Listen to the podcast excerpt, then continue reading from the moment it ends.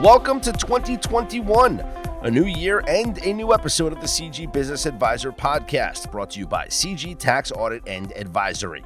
I'm your host, Scott Seidenberg, wishing you and yours a very happy and healthy new year. Thank you for following along with our podcast journey. And please remember to subscribe to the CG Business Advisor wherever you get your podcasts from. Leave us a rating and a review as well. Now that we are into the new year, I wanted to take this time to talk about what else? Resolutions. We hear about them all the time. We make them, we break them. But it's important to stay motivated, not just in your business goals, but in your personal growth as well. Joining me today are Stephanie Franelich and Melissa D'Amelio. They are owners at Force Fitness, which was voted the number one gym in Monmouth and Ocean counties. They're a local fitness studio in the Toms River, New Jersey area that offers group fitness classes with a personal touch. And since opening doors in April 2018, they've been helping people of all ages and abilities become the best versions of themselves. Stephanie has been in the fitness industry for over five years as a certified group fitness and boot camp trainer. She is passionate about helping those she trains believe in themselves and push themselves outside of their comfort zones. Melissa is no stranger to the fitness industry. She has experience in many different areas of fitness and nutrition and she is incredibly motivating and has a unique way of pushing her clients to new levels. Thanks so much for joining me here on this, uh, I think, an important podcast episode to kick off 2021, guys. Yeah, I agree. Thank you so much for having us. We're excited to be yep. first fun. You, you know, it, obviously, this is a big time for the fitness industry and people in general with New Year's resolutions, which we'll get to in a, in a couple of minutes. But everyone's for the most part working from home still. Like we're still in a pandemic even though the vaccines are coming out and whatnot. We're still involved in this covid pandemic so people are working from home. Stephanie how can people stay focused and motivated to keep up their fitness especially now when people are starting to get more into it in, the month of january even though we're still trapped somewhat inside the house? Well i think uh, probably the most important thing in what you're saying is for people to really not feel trapped, right? So 2020 has brought so many changes to our day to day life. Um, and I think that going into the new year, it's really important that we stop expecting the old way of things and start adapting to a new way of life, whether it be just our day to day life or things like getting our workouts in every single day.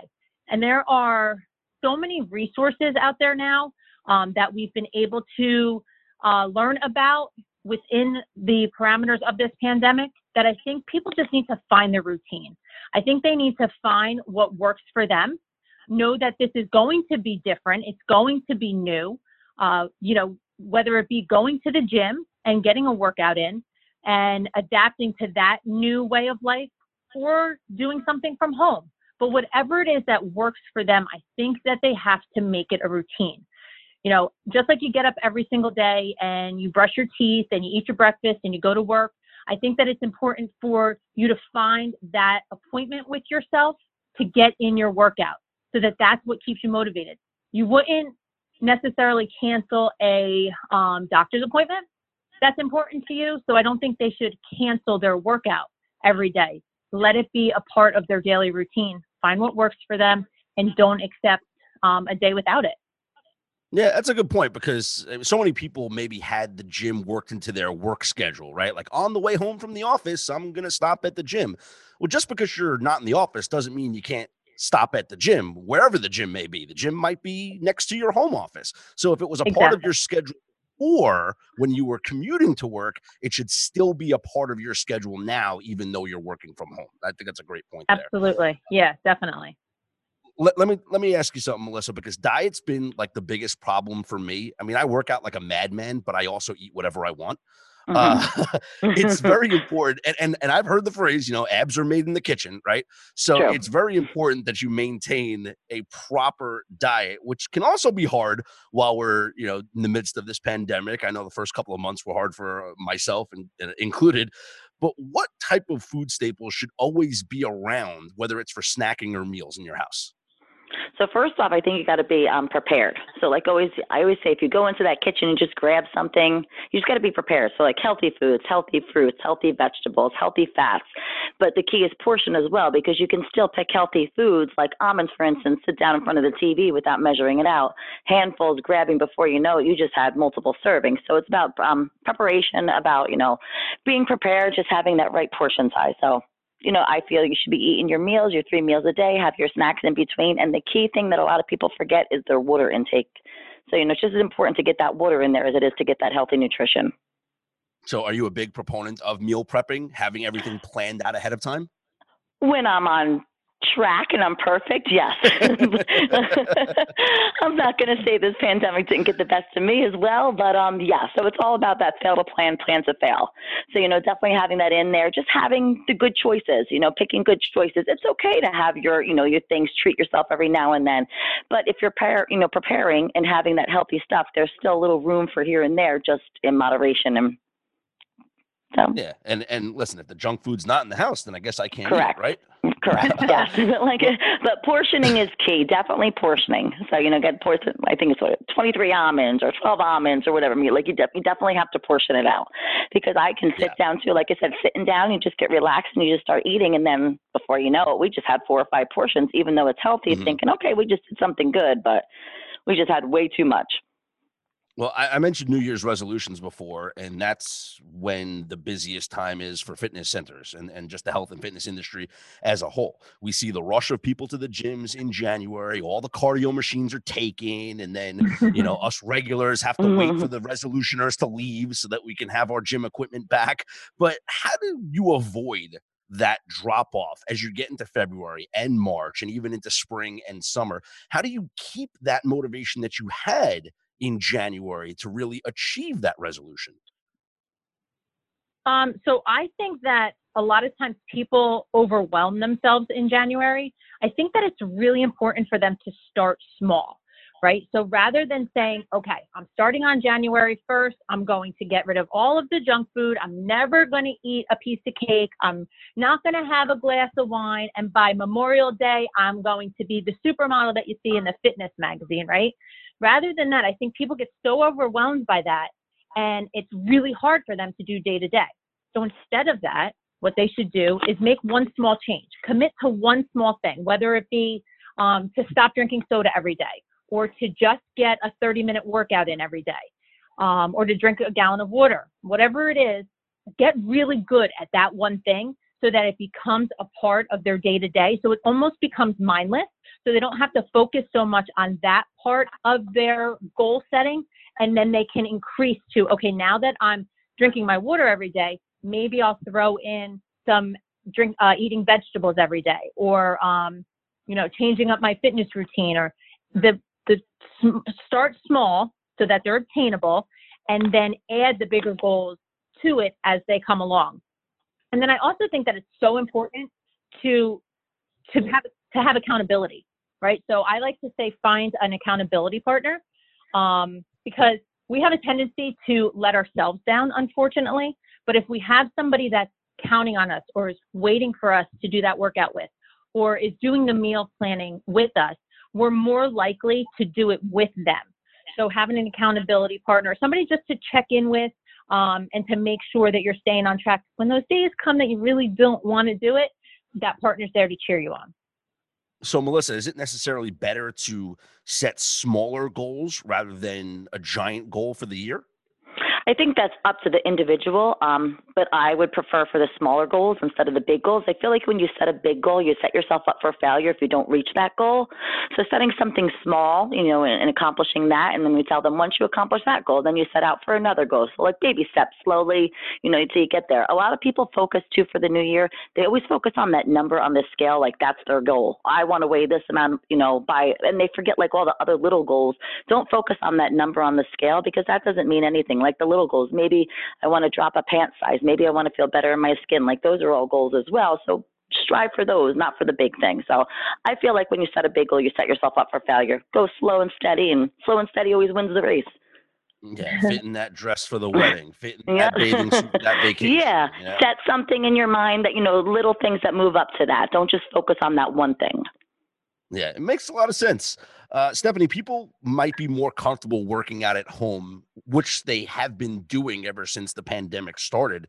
If right. you are one of those people, mm-hmm. what pieces of equipment or things that you could use, like tools, whether it's uh, virtual classes, uh, other online workouts, maybe it's going to YouTube and, and watching something.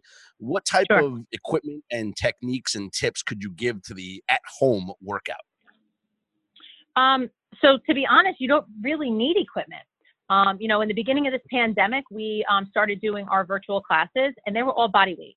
Um, and we were, you know, kicking our own butts along with our members and getting a great workout in. So to say that I can't do an at-home workout because I don't have equipment is not a, a, viable excuse because you really don't need um, the equipment. Start out with body weight um, workouts, and then when the equipment becomes available, maybe you purchase a set of dumbbells um, you know, maybe you do uh, resistance bands, things like that, that are small, that don't take up a lot of space in case your space is limited, um, but that you can do a wide variety of exercises with, um, and just keep it simple. You know, keep it simple. Don't get overwhelmed with needing all kinds of equipment. And you know, people are, are always so concerned about um, they need a treadmill, they needed this, they needed that. You can get that heart rate up just as fast with using your own body weight and then as you start to get more conditioned, then you add in um, the small the small pieces of equipment, whether it be the dumbbells, resistance bands, things like that. So I don't need that Peloton. You do not need that Peloton. okay, I mean, listen, I was told I needed it, so it's all right. guys, tell me a little bit more about Force Fitness, uh, what you guys offer, and what makes you unique. Why people should check you out. Um, I feel like we're different. Our one thing, and Stephanie can say that too. When we first decided to open up Force Fitness, we knew that we wanted it to be just more than a gym. Like not just a gym that you just walk in, you scan your T cat, you know, your key tag, you go do what you got to do, and then you leave. We want it to be more like a family. So when you walk in, we'll know. Say we have three, four hundred people. We know their names. You know, hi, how are you? We know about their family. We know about their day.